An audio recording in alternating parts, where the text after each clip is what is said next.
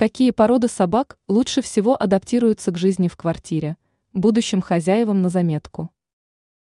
Некоторые люди, заводя собаку, вообще не задумываются об особенностях породы. Вот понравился песик, и все тут, хочу. А потом со временем взросления пса начинают происходить странные вещи.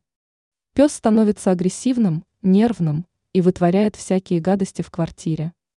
Дело в том, что некоторые породы выводились для конкретных задач, какие-то для охоты, какие-то для собачьих боев, какие-то для спасательных мероприятий и так далее.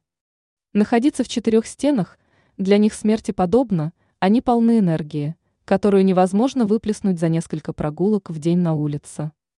Поэтому, если вы решились завести питомца, то присмотритесь к породам, которые жизнь в квартире переносят спокойно.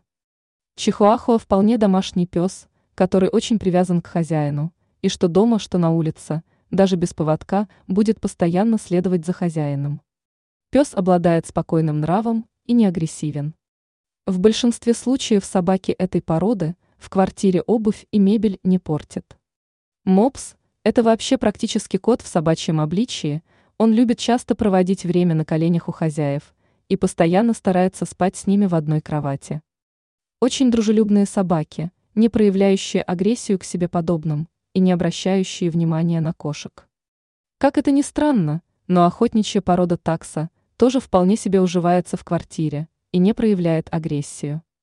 Для проявления охотничьих инстинктов эту породу необходимо специальным образом тренировать, если этого не делать, то вполне себе домашний песик. Так что важно понимать, доберманы, мастифы, доги, бультерьеры – это не собаки для квартиры – с ними нужно очень много времени проводить на прогулках для выброса энергии.